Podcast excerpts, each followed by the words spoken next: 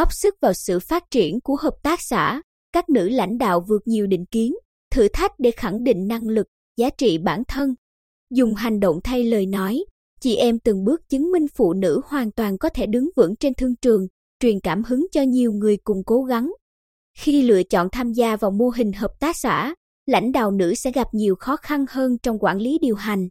Đảm nhiệm chức vụ phó giám đốc hợp tác xã nông nghiệp Ngọc An thị xã Hoài Nhân khi mới ngoài ba mươi tuổi, bên cạnh những lời động viên, cổ vũ, chị Lê Thị Kim Dương thường xuyên đối mặt với định kiến phụ nữ không giỏi kinh doanh, chỉ có thể lo việc nội trợ.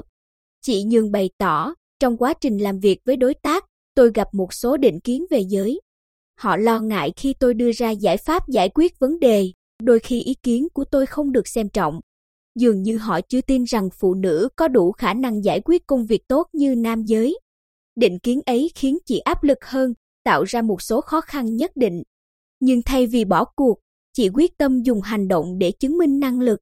Chị Nhường tham gia các cuộc họp, tận dụng các buổi tập huấn để trò chuyện, rút ngắn khoảng cách với xã viên, trực tiếp chọn giống lúa, cung cấp vật tư, phục vụ bà con xuống đồng, sẵn sàng dùng ngày nghỉ để giải quyết công việc trong đợt cao điểm.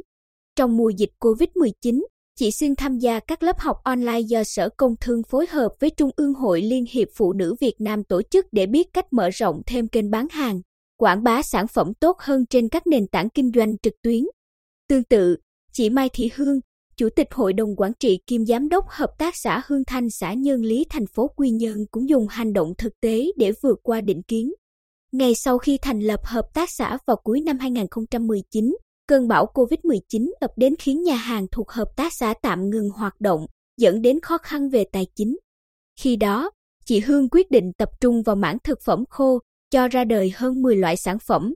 Song song với việc kịp thời thay đổi để phù hợp với điều kiện thực tế, chị còn tạo điều kiện cho các lao động ở hợp tác xã không bị mất việc làm. Là một trong những lao động gắn bó với hợp tác xã kể từ khi thành lập, chị Ngô Thị Mộng Hằng ở thôn Lý Hưng, xã Nhân Lý tâm sự, tôi vốn là phụ bếp nhưng khi nhà hàng ngưng hoạt động bởi dịch, chị Hương đã điều tôi sang vị trí giới thiệu, bán các mặt hàng khô để tôi không phải thất nghiệp. Suốt thời gian làm việc tại đây, tôi cùng các lao động khác được chị tạo điều kiện học hỏi, thu nhập hàng tháng ổn định hơn so với trước khi vào làm ở hợp tác xã. Nhờ nỗ lực không ngừng của chị Hương, hợp tác xã Hương Thanh đứng vững trước khó khăn từ dịch cô vít mười chín và dần phát triển. Chị Hương bày tỏ, trước đây, phụ nữ không có nhiều điều kiện để thể hiện bản thân. Ngày nay, chúng tôi được tiếp cận với nhiều cơ hội hơn, việc khẳng định năng lực làm chủ kinh tế, không kể giới hạn về độ tuổi, giới tính là nhu cầu chính đáng. Với sự nỗ lực không ngừng nghỉ, các chị để lại những dấu ấn nhất định trong quá trình phát triển của hợp tác xã. Từng làm việc ở nhiều bộ phận khác nhau trước khi trở thành lãnh đạo hợp tác xã, chị Nhưng có kinh nghiệm trong việc dung hòa tính cách, lợi ích giữa các thành viên. Chị cũng hiểu rõ, trong những việc cần dùng sức, nữ giới không lợi thế bằng nam giới. Do đó, với vai trò quản lý, điều hành việc sản xuất, chị luôn tự nhủ phải cố gắng nhiều hơn, đồng thời phát huy sự tỉ mỉ, cẩn thận, chu đáo của phụ nữ trong xây dựng các kế hoạch. Nhờ đó, chị nhiều lần được Liên đoàn Lao động các cấp tuyên dương, khen thưởng vì những đóng góp, sáng tạo trong quá trình làm việc.